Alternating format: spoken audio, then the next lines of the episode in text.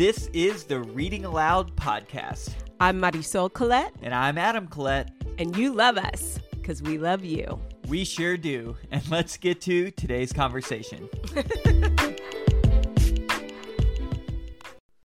My tummy's growling, so I might eat the microphone or your hand. Nom, nom, nom, nom, nom, nom, nom, nom, nom.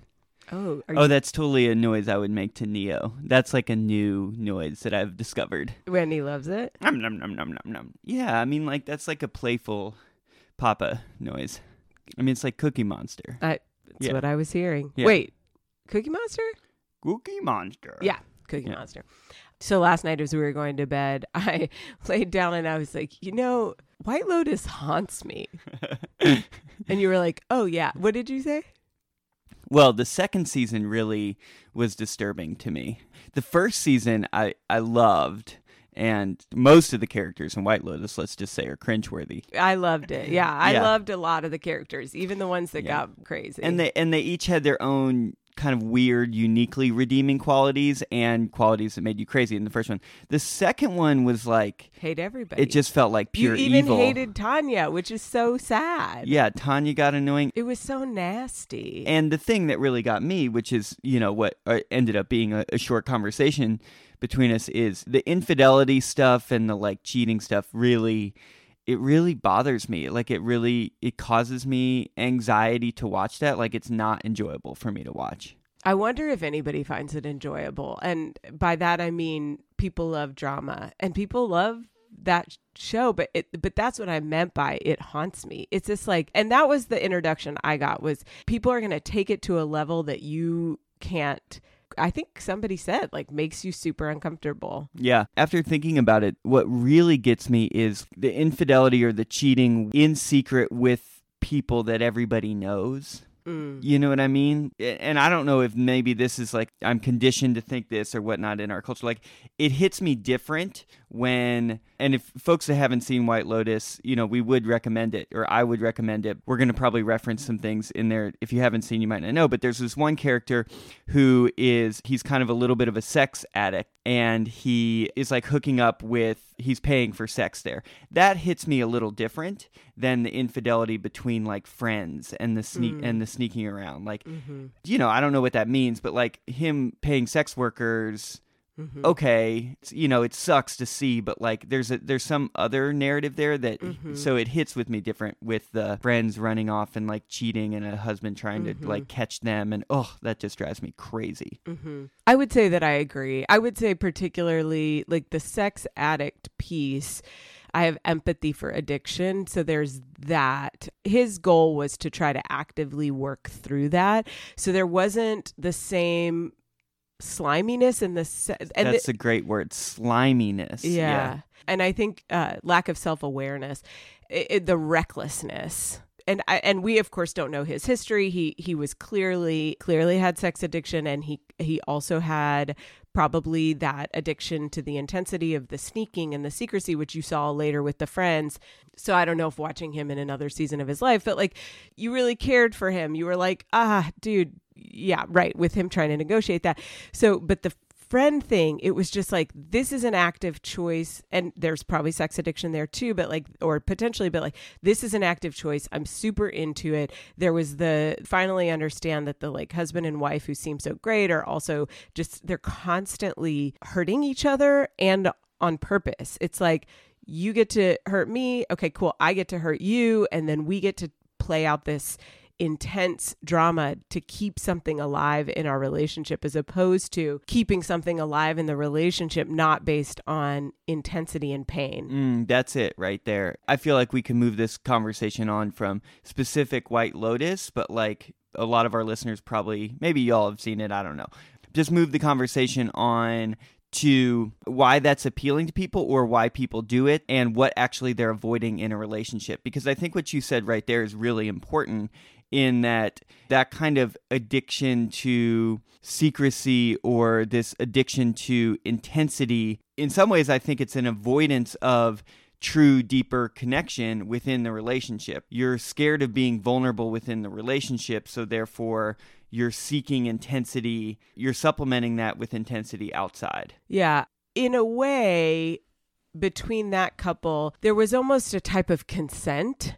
And so I really want to name that like consent to do things is the most important. But when you're just out to one up your partner and bring uh, like a, a level of hurt i mean the the word hurt just keeps coming to mind of like bring a level of hurt in order to bring closeness i don't want to get into the judgment so much about that just kind of acknowledging my perspective on it um, but i am interested in what the alternative would be and why that makes us uncomfortable and why what we prefer. Because you know like there's this whole concept of like makeup sex. And so you know it's like you get through a big thing and then you feel a little closer or something bad happens or there's like some risk thing that happens and what's the lesson there? But i would do want to focus on infidelity in a relationship because you know we talked about this once of like i asked you the question if i was unfaithful what would you do? And you're like i don't know there'd be circumstantial like if you had another family that would be very different than if you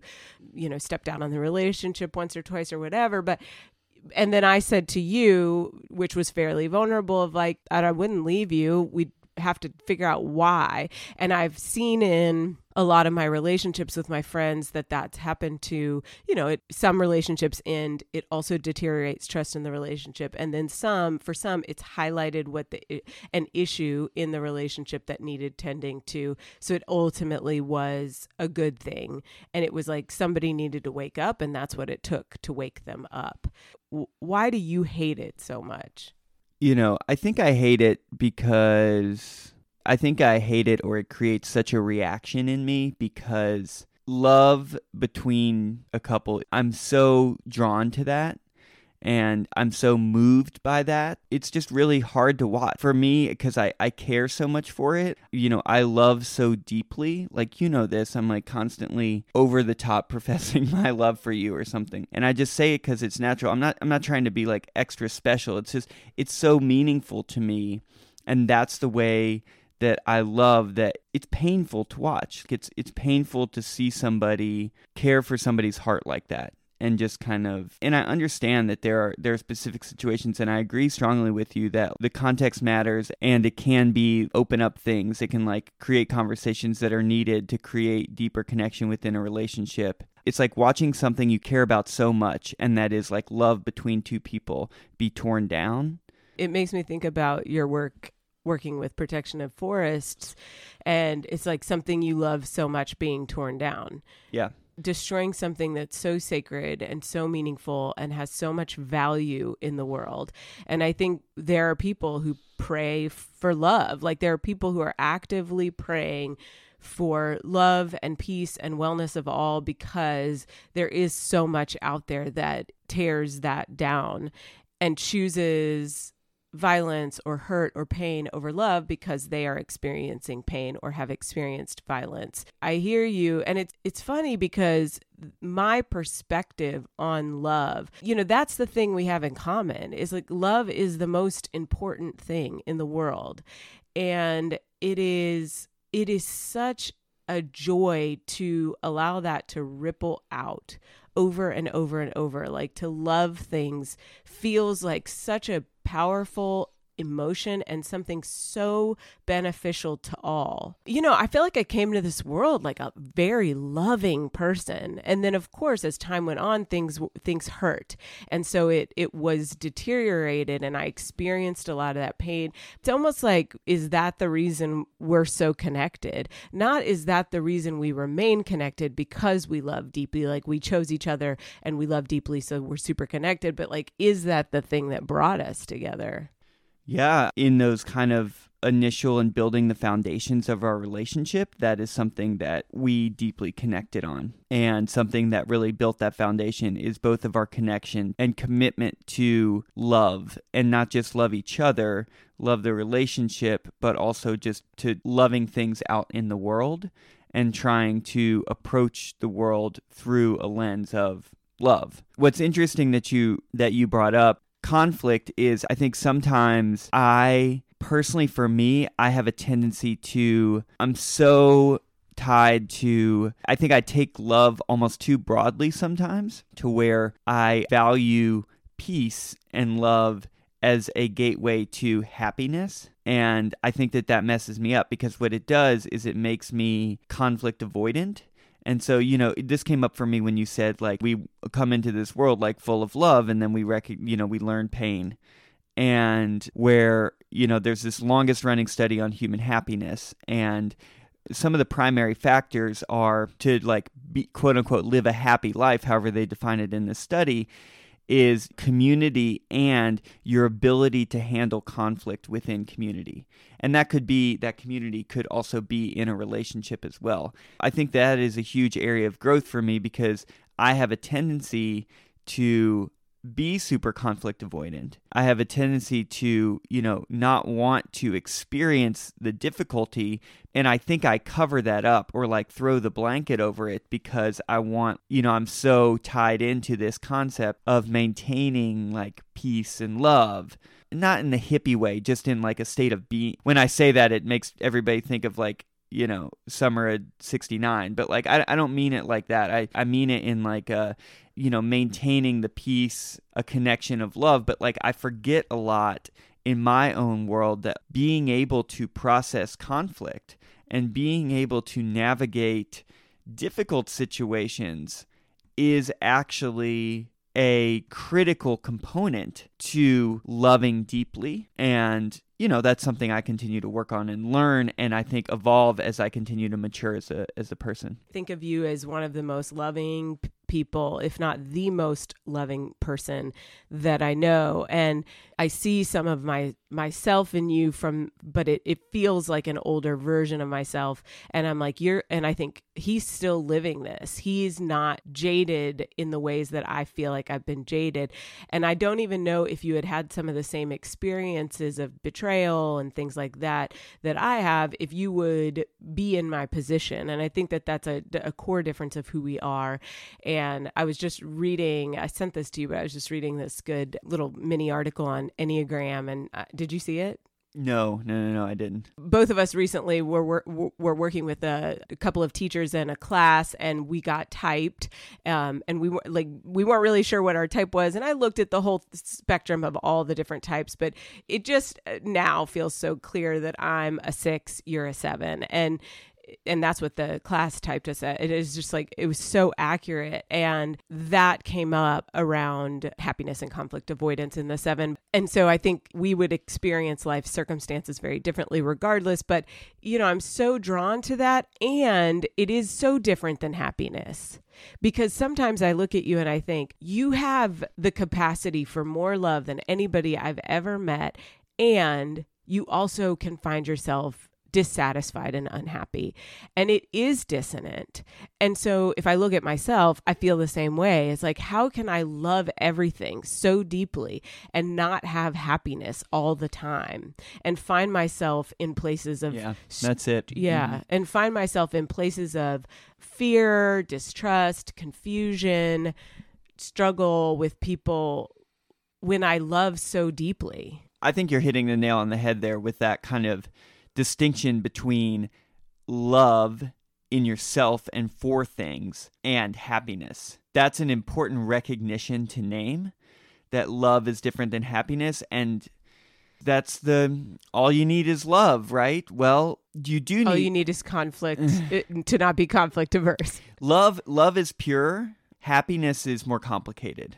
What you, if we tried to bridge that? What if we took our powerful stance on love and bridge that? And I think that that's what people who, you know, are are in a practice like. Does love take work? No. No.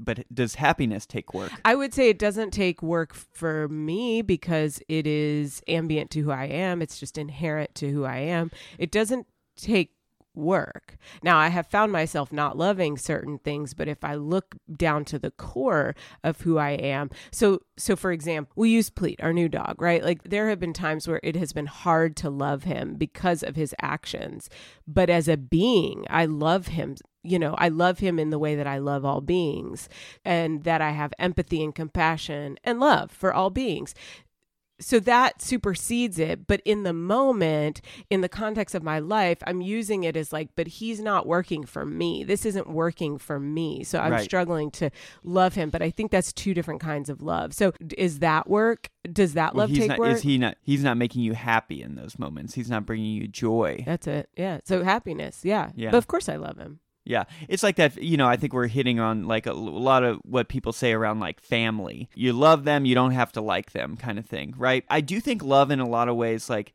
love is doesn't necessarily take work, but it can be, it can be veiled. And I think that that is also bringing it back to the beginning. Why some of those behaviors that were displayed in the in White Lotus show, why they hurt so much because that is a way in which love is I don't know, it's like love is like you can't access it because it's just like the the access to love like when you sit or you're hiding it, you're pushing it Mhm. away and it's always there, but like I Mhm. feel like love doesn't necessarily take work, but sometimes you need to rediscover it and find it Mhm. in things whereas happiness is this thing that is like constantly working at it. It's like training for something. Like, you know, if I stopped running, I'll, you know, I won't be able to run as far in a year as I was if I was training. So it's like that's happiness is kind of like that consistency and that focus and that work where love is is a little different. But when we read Thich Nhat Hanh's book, How to Love, it's the simplest concepts. And through that love, you do find happiness. And it is mm. in quiet spaces that you are reconnecting to this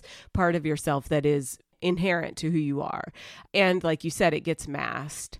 Infidelity in particular, because I think that people have different forms of hurt. That doesn't hurt everybody. I think I think it's a big hurt for a lot of people, but I don't think it hurts everybody in the same way. And so to differentiate like or just to speak for ourselves and something you said last night you haven't said it yet before but it was really powerful i was very grateful that you shared it with me and i'm curious if you would share it here too i mean obviously because we share everything right in the whole world Yeah, totally. Thank you for reminding me. Yeah, I mean, I think like another reason why the like infidelity stuff is, and and it's actually a, a- something that I've been much more vocal about in the last. I would say two years is that my deep, deep struggles with self worth and, you know, loving myself and feeling value within myself and, and kind of self worth. And so I think one of the things that really really impacts me about seeing that that infidelity or what, what was displayed on white lotus is that would feel to me an ultimate failure of self. There would that would just be coded in in shame for me and it would really just i just know at least in my current state and my current kind of way of processing things i would just really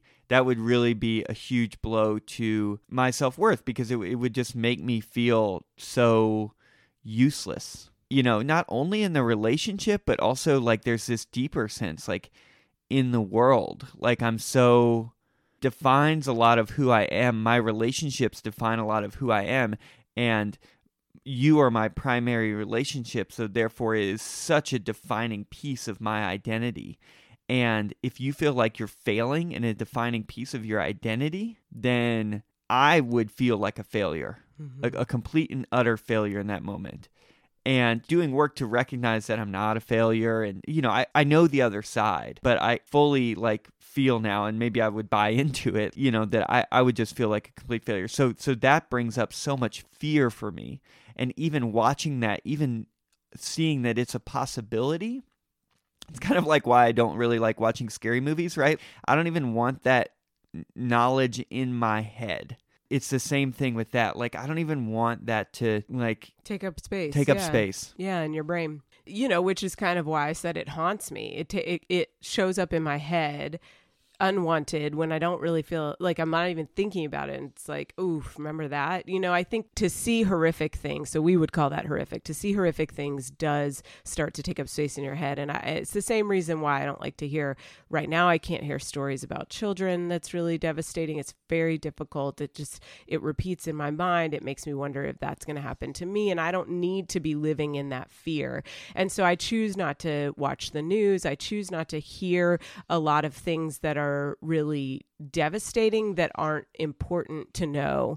Meaning, like, if you a friend told me was like telling me vividly a story of watching a car accident and da da da and I I just like I don't I don't want to hear that. I feel so I don't need the details of that because they take up space in my brain. I replay them. I never forget them. It's really horrifying. I start to consider is this going to be my life? I know that there's tragedy. I don't need to know every detail of everybody's tragedy. There are things in my practice as a therapist that I have learned years ago that do not leave my brain that's a space where I'm uh, you know willing to hear that. And many of the things that i hear that are tragic and, and horrific don't they do leave my brain because i somehow create a separation there. But there's one or two things particularly when i worked uh, at the va hospital that were that do not leave my brain.